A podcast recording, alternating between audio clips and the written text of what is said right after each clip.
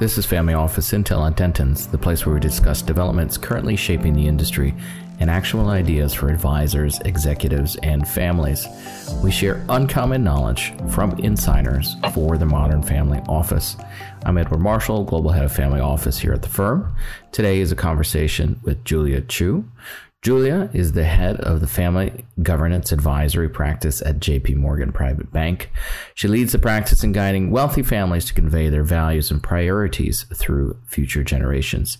She's a former practicing attorney and also ran formerly ran the National Family Governance Practice at Credit Suisse and also previously worked at UBS. She's considered a thought leader in the family governance space and also speaks uh, widely on family philanthropy. Uh, she went to Cornell for her undergrad, Boston University for law school, and she's got an LLM from NYU.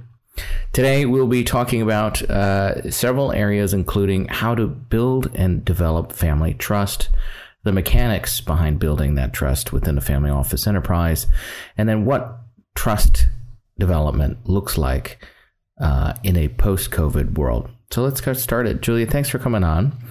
Uh, how'd you get your start in the family office and family governance world? Well, um, it's a, a, long and um, interesting path. I think anyone who comes to this realm, uh, there's there's very rarely a, a direct line. Um, so I began my career as a tax attorney, then morphed over to, um, and in that realm, uh, focusing on reorganizations of closely held businesses, which actually is still very relevant today. Then I morphed into charitable planning and then into family governance. And I really spent more time or leaned into the more interesting questions. And tax planning, of course, is relevant. Philanthropic impact is, you know, in many ways even closer to a family's heart. But then when you even look at the whole balance sheet and really examine how a family makes its decisions in general, um, not just in philanthropy, but on the business, on family office, and um, and generational succession. That was a realm that really drew my interest, um, and still does at the end of the day. So I would say that um, you know, the higher you scale up for visibility, the more you can see, and the more that you can share then with with others. I think that one of the key areas that you and I have talked about, um, certainly that has been with us pre-pandemic, but uh, in a during pandemic and hopefully after pandemic uh, time frame uh, soon enough, is this notion of a trust deficit, and that trust deficit um, follows in not only just the general public's perception of trust and uh, of public and private institutions, but but it goes beyond that. So let, let's take a step beyond the headlines and talk about what you're seeing out there. Sure. Well, um, I think we in the in the family governance biz, um, if you will call it, are very well aware of the 2021 Edelman Trust Barometer, which actually probes for and and gauges the level of trust in a number of institutions in the citizens in in their country, their government. Um, the corporate sector, and in all of these realms, we're actually hitting uh, an all time low. And for a while, there was a great reliance and trust in government uh, at the at the start of the pandemic, and then as as the months pass, as, as you can probably imagine, public trust in, in government efficacy, the officials who lead it, um, the policymakers, um, uh, continues to decrease. And the public trust realm doesn't end there.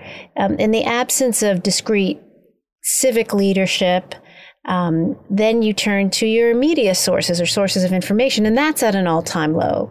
So, whether it's social media um, or traditional media, um, they have all also skidded uh, really to rock bottom. Now, you'll you'll always trust, I guess, your own favorite source of information, but uh, there's a, a deep drop off then in trust in almost everything else, which which is um, alarming because there used to be a bit of a public square or a main uh, convening point where everyone could at least accept um, points of information exchange that no longer seems to be the case. Um, and then the increased polarization politically um, within communities and countries extends to families. It's not uncommon for families to be on the other side of of the party so, party wall, so to speak.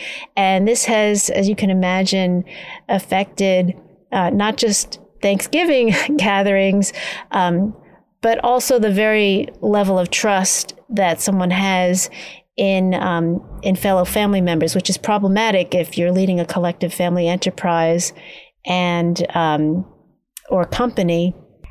And what this shows is that how you feel about someone directly impacts how you receive that message, regardless of the message, which is which renders a family vulnerable to vulnerable uh, to sound decision making if if the cloud of of your feeling overcomes objective data and the processing of it, or a statement rather. So um, it, it does affect the lack of trust affects the public at large, but also families as well. So you you mentioned a little bit about how it affects the family. Uh, certainly on uh, on a um, overall level when you have this kind of lack of trust in, in, in what's going on. But how have you seen that manifest in within a family enterprise, especially when you're dealing with multiple generations and other aspects of a family that that certainly come up. Well, I think um, family members naturally depend on each other um, for certain aspects of, of running, whether it's a business or enterprise. And that is actually exemplified in what's known as the trust game, which is a classic game that has been um, long examined and used as a model by other social behavioral scientists. So, Eddie, let's just say that at the beginning of this game, um, you know, uh, there's there's twenty dollars to be uh, divided equally between us, and if we decide to go our separate ways, which is known as the outside option, we can end the game right there. Now, if I decide to play in the next round, but then the next round is is set up in the way that there's thirty dollars to be divided between us, not just twenty, but then only you have the decision to allocate those dollars, not me. You have that power, the decision making power to do that. So you can either, and, and, let's say the prescribed routes are, you can divide it equally between us, or you can screw me over and just give me $8 and then you get the 22. Um, I stand to gain more if I trust you and you act in a trustworthy fashion, or I cannot. And so this is the nature of family businesses. Many shareholders will rely on the decisions of the trustee, of the business leader, of the family office head.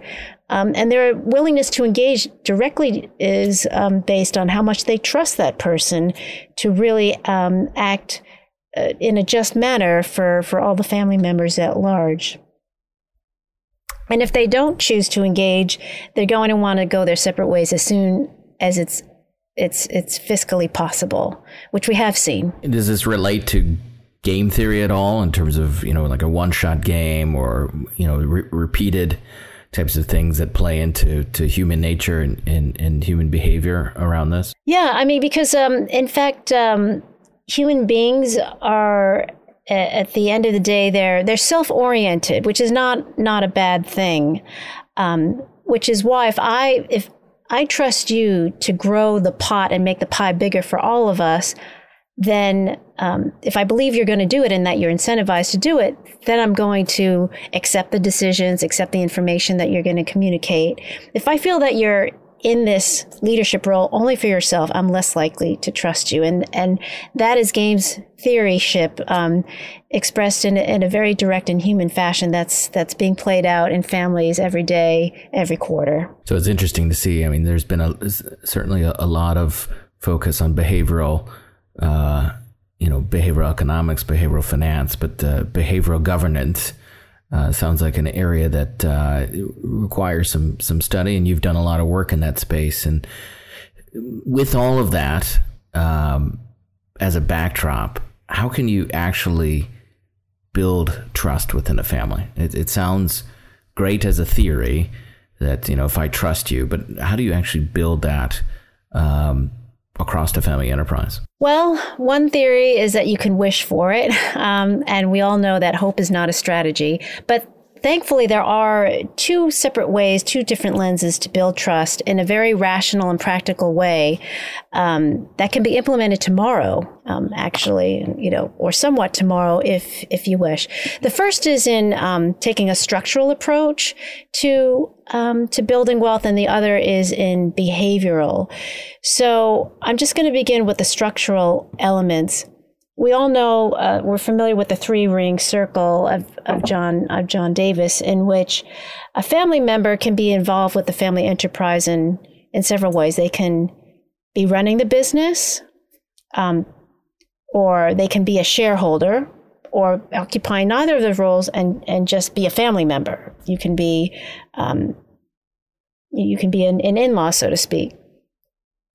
Um, but many times, a family member will, wear, will wear more than one hat. And um, that creates complications. By necessity, sometimes that, that person um, wears many hats. So let's just say, and, th- and this is fairly common, you have um, a sibling who's the CEO of, of the family business.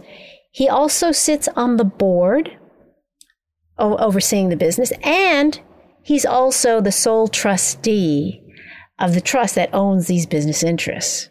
Think about it. So you are, so whenever you are jury, judge, and executioner, that's a lot of conflicting roles and, and responsibilities that are conflated in one individual. Now, he may be the most virtuous and um, right minded individual, but because each of these roles, in terms of serving the business and then enriching the family, um, uh, because and then overseeing the wealth uh, really accumulates in one person that person has a lot of natural conflicts going on. And in fact this is this is the case that is probably if it's not really addressed quickly can, can fulminate into a bigger crisis. So there's one uh, brother who's actually occupying all these roles. There's the other brother who's occupying none of these roles. And he's starting to assert now that he's not acting in the best interests of either the family or um, or the company. And um, if he's the only person, if that brother is the only person who occupies these roles, it's easy to make that argument.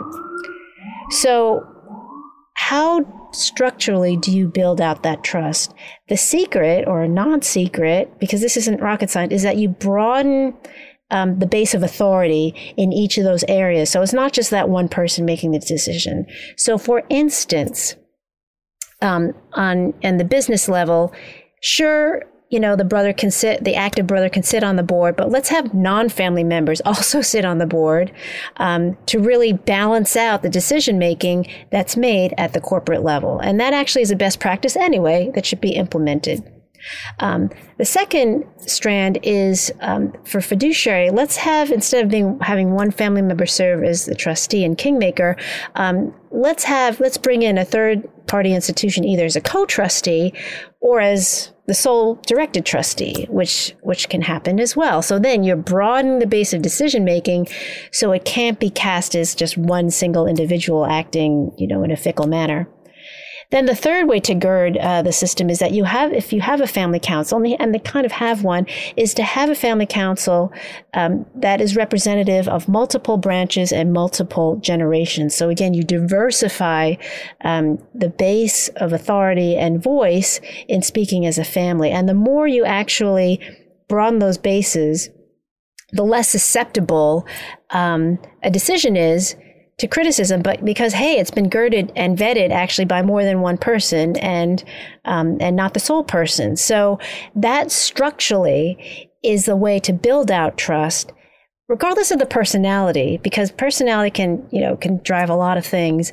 Um, so that is one form, a very practical way of structurally building trust that that gets beyond kind of emotional, um, you know, sword dueling. How do you, how does that work? Uh, when you have to look at all the behavioral elements of a family? Is it uh, is, is, there a framework that people can rely on? Yes. So beyond the uh, structural elements, which of course involves really a, a, review of the of the family's governance structure, um, the other is behavioral, and, and, that's the other lens.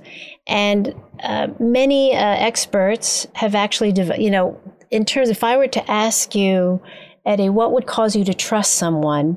Uh, there are a lot of attributes. And uh, behavioral researchers have actually. And I can imagine I, there's a lot of people that define trust in a different different way. Exactly. I mean, there's trust in leadership. There's trust in the system of, of making decisions, and there's trust in family members. We don't we don't pretend to um, say that we can help in overcoming your trust issues with a sibling with with which you've had a, a, long history. However, we can address on a behavioral basis what would enhance trust in its family's leadership and also the process of decision making. And that's another thing I wanted to mention. This past general election has shown that if I don't trust the process, I'm not going to accept the, the voting result. However, if I do trust the process, um, I can accept the result even if I don't like it. So it's all about building out a process that people can trust and the results can come later. Um, so, in building trust, there are three common legs of the stool there's competence, there's communication or transparency, if you will, and then integrity. The, the non-negotiable leg of this, or they're all non-negotiable, um, at the very beginning, table stakes is competence. So it, it basically it, it's reflected as if I'm going to trust the current or future next gen leadership, they better know what the hell they're doing. And that's easily measured, right? In terms of um, whether it's family office performance, investment performance, or business performance, and overall enterprise um, metrics. That is very easy to determine whether or not someone knows what the hell they're doing. Um, and so it's so you can actually build that by um, by having someone in place who has deep industry experience, technical expertise, the ability to anticipate and respond to problems, um, following through on commitments, and demonstrated through performance, and not just for one year, but over several years and relative to a benchmark. I, I have a lot of incoming complaints from family business heads who say, you know, I've been holding this business steady in a year that's been disastrous for our industry and I get no credit for it. Um, and uh, so it's it's important to assess performance in light of, a, of an agreed upon benchmark. Um, so that that makes it fair for for everyone involved. Now, the question that often comes up is, uh, well, what if you don't have a family member who really is competent to lead the business. And one Saudi family's response is, said, "It's very easy. We don't we don't have that family member serve." And so, in their perspective, um, the most it's most important to have family members serve as informed shareholders and just let the best qualified person actually run the business and keep that goose popping out golden eggs. And um, we actually, you know, some families say, "Don't worry, Johnny. If things don't work out, you can always come back and work for the family." This this is not the attitude that this Saudi family um, takes. They they actually say that in their mind, we're, we're, not an employer of last resort. The family works for the company, and the company does not work for us. Now, when you have that ethos, and that's actually demonstrated in practice, then a family member is going to trust that the that leadership is competent because that's actually a core requisite for being allowed anywhere near the business. So, um, so competence is again an important leg. It's indispensable.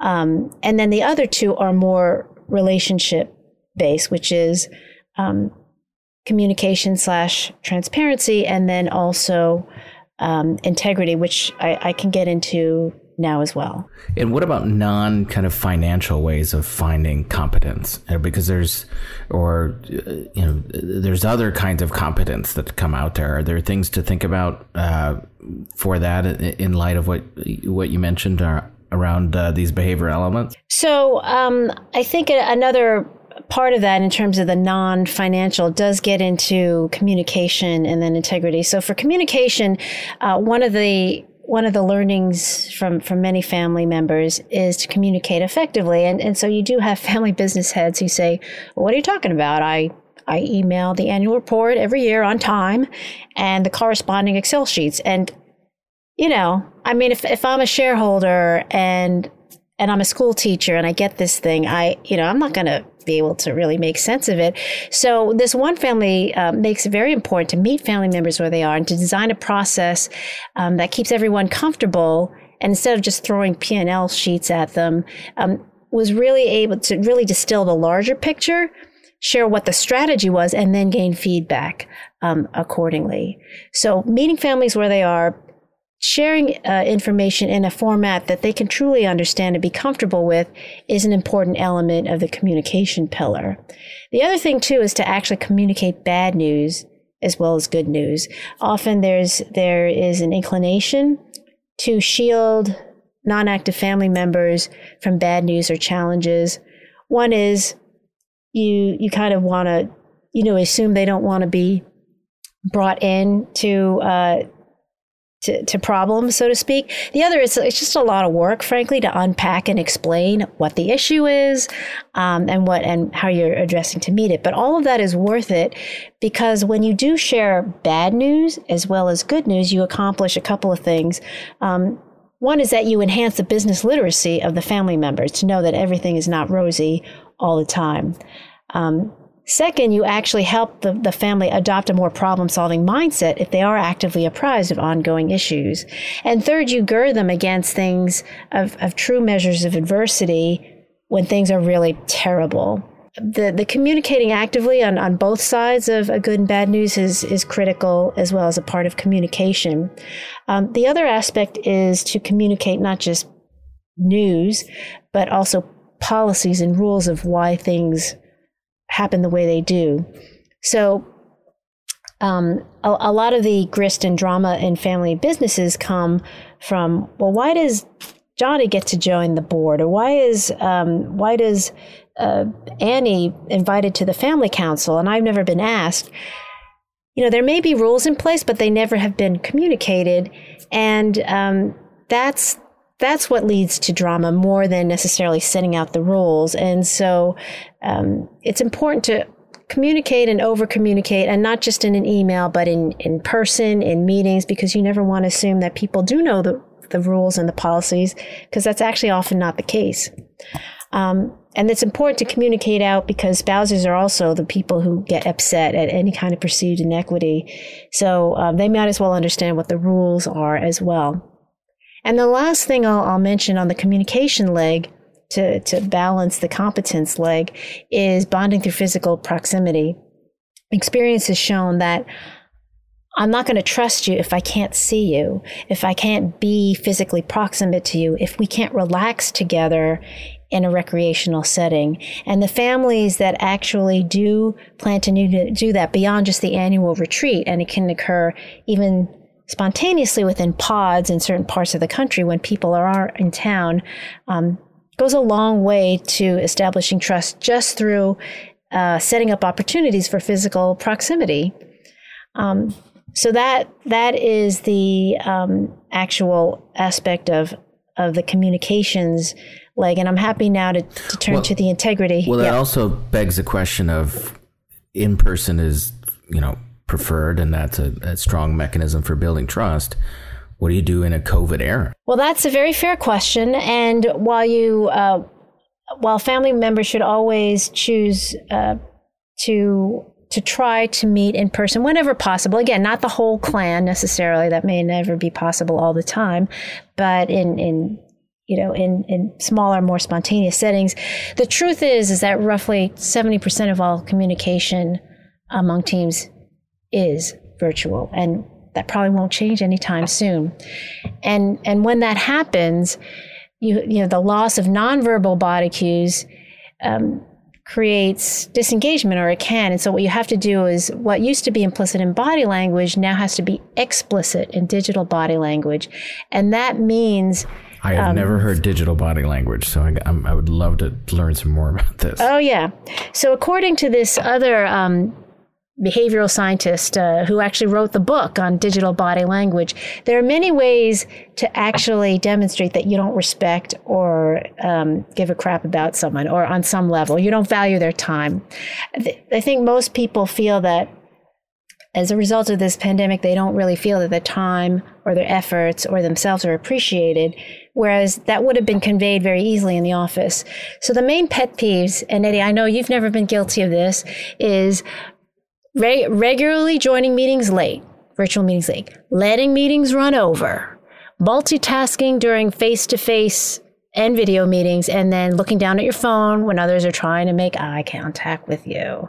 Um, these are the these are the endemic cues that indicate I don't value your time, and the other aspect is that um, to demonstrate gratitude for effort. So sometimes um, we've had instances, we have all experienced instances in which we do something for someone by email or whatever, and then we hear nothing back.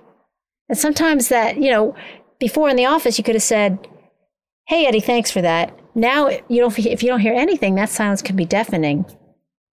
Or what I've seen cross culturally is um, you invest a lot of time and effort, and what you get back is a simple TY, thank you.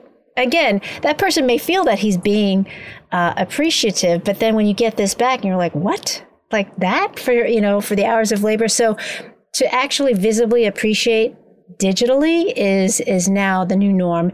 And by the way, the new mantra um, in terms of communicating digitally as well is reading carefully is the new listening. So a common example of this is someone texting. Um, do you prefer when does Wednesday or Thursday work better for meeting? And then hearing the answer back or seeing it, yes. Now clearly that person is not reading your text. It's the same. It's almost the equivalent of walking and talking and clearly not like paying attention. Um, so being mindful of uh, of reading carefully um, is is worth the effort. So, in in terms of um, you know uh, that's and you know that's the one thing we can control, to be honest, in terms of digital body behavior, um, and because it is so en- endemic. Um, it, it's something to be mindful of. The reason why it's important in families is whatever pet peeve exists in the in the in any office place has an additional gloss if that person happens to be your father, your sister, your cousin, right? There's additional charge that comes if something is not conveyed well. So that's why it's even more important in a family context to build trust in, in ways that are mindful. It's really appreciated on my end. On the I mean, some of the digital, um, you know, etiquette. Uh, it, it, seems pretty intuitive, but it, it's challenging too, right? When you're trying to figure out from one system to another. But you know, I think this is just something that over time is going to be even more uh, more important when we you know, whether the workplace in the future looks more hybrid, which uh, many people have speculated that that's that'll that'll be the case even in 2022 and beyond. And uh, very interesting to hear. Maybe maybe we'll have some digital etiquette uh, courses that we'll all have to take uh, from from our firms as part of it. But that's that's pretty neat. Um, in terms of uh, the, so we talked about competence, we talked about communication. What about integrity? So that has many faces as well, and integ- one face of it is accountability in in being able to hold the business accountable, but also um, having a, a, proactive relationship back with the shareholders.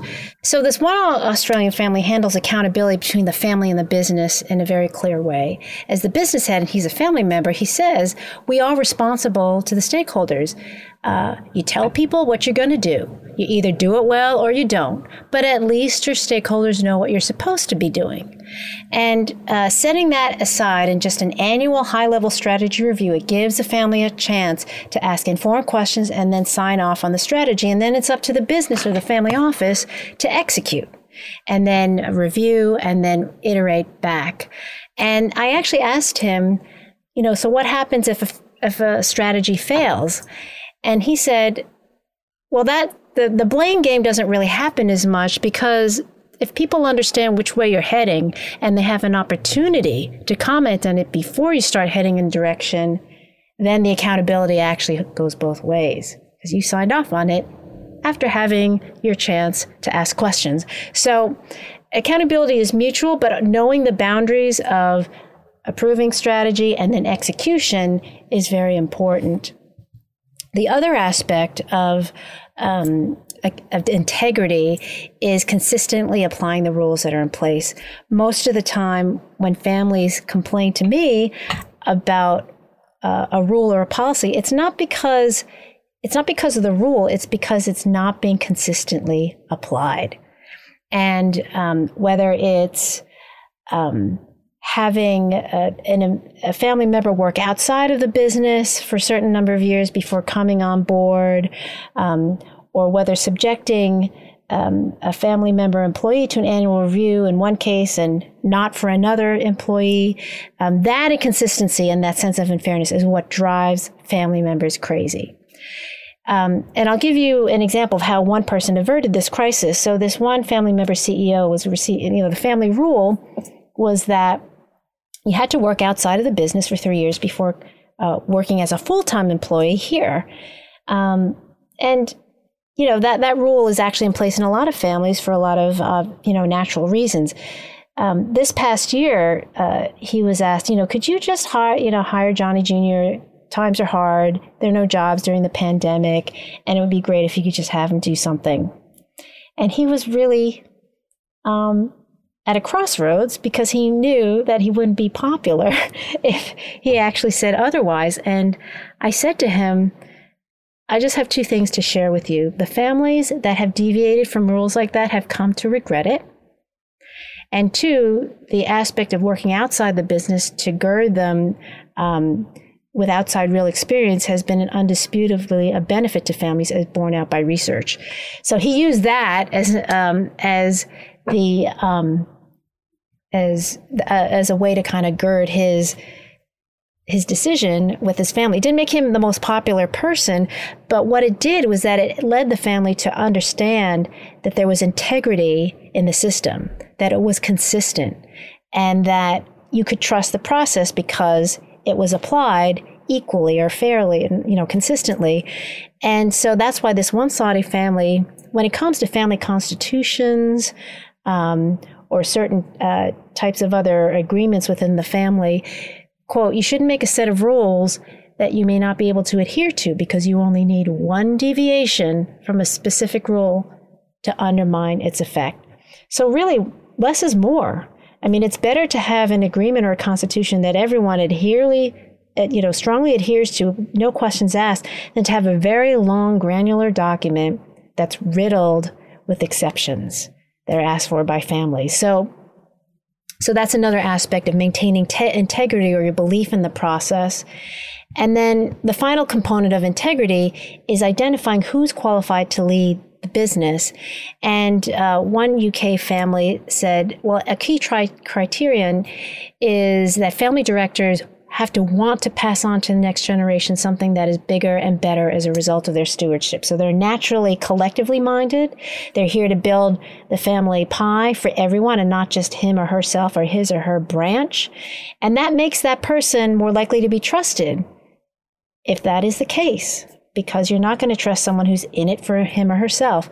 And so, because that was a core requirement, and that can be, you know, obvious, everyone knows in the family who that person is or who that person isn't.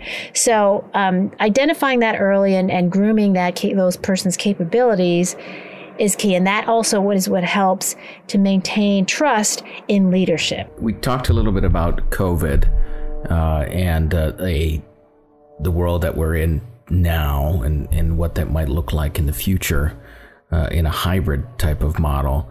What about when virtual becomes more prominent and people start spending more of their time in in virtual worlds? I mean, uh, dare I say something around the edges of a metaverse uh, and how technology becomes more integrated into our lives. How do we sidestep those things and and really try to build in all of the elements that you talked about before on, on the trust building side? So, one way to do so is actually by doing an internal survey of, of actually doing an, an internal trust barometer, and that you can do remotely. And we've done that for families in which you actually you, you roll out a questionnaire and just asking you know, whether or not you understand the rules in the place. Do you feel that they're being applied consistently? Do you feel like you're being apprised? This is not meant to be a vote of confidence in leadership, but really just to understand your comfort level and your comprehension of the system that is in place. And um, it's amazing the, the, the wealth of information that you will get because you you know in one instance we did we did hear back from one family member who said like the whole promotion cycle in this family is really a popularity contest like that's all I see. So, and that, that was an opportunity to really clarify what were the parameters for promotion and the grounds for which that person was, was elevated. So um, I will say one cautionary tale: if you're going to circulate a survey, which you can do uh, virtually, um, again to build trust, you have to be able to do something in response to the survey. So there's nothing more disheartening than filling out a survey, getting the perfunctory thank you, never hearing anything. So the family has to be willing, the leadership has to be willing to actually respond to some of the um, some of the the responses that they do receive, but but be realistic. So if someone says, you know, I would like to be briefed about the business more often, so you can actually have a menu. Would you like to receive a briefing, you know, every quarter, twice a year? If it's if every week is not feasible at all, then I wouldn't offer it at the outset. So, you know, you're not setting yourself up. So, but to have a prescribed um, menu of options that the family can take on in response to um, to that, uh, you know, the questions that have been raised um, is an enormous trust booster. Um, because it's again, it's following on your word and being consistent and, and building integrity in the process. Right. So, Julia, if you look back at your career um, and you could provide a lesson learned when you started in this in this field, um, knowing what you know today, what would you have liked to have known back when you got started in, in the family office and family enterprise space? Well, this is something that's actually pretty obvious, and I wish that I had recognized it earlier. And I think as as consultants and advisors, we always are hopeful and, and want to try to solve for a family's issues. And at the end of the day, um, it's on the family to want to work together and and to uh, and to affirm that will on a regular basis. In the absence of that, really no form of intervention can help. Um, but if you do have that common, at least will, you don't have to agree on everything, a common interest and commitment of wanting to work together as a family, then really the possibilities are endless. But understanding that as almost table stakes for working with the family is the most important thing. It saves a lot of grief and time and frustration otherwise. Well, listen, thank you, Julia. Uh, thanks for joining us today, and then thanks for all of you for listening in. If you'd like to get in touch with Julia or you have any questions, do send us an email to familyoffice at dentons.com. If you enjoyed uh, today's conversation or so inclined, subscribe to the channel, review us on Apple Podcasts, follow us on Spotify, or keep in touch with us wherever you prefer to listen to podcasts. As always, sharing this episode is very much appreciated and probably the best way that you can show your support. To sign up for our newsletter and learn more about our solutions and research in the family office space, check out our website. That's dentons.com forward slash family office. Well, that's it. Bye, everyone.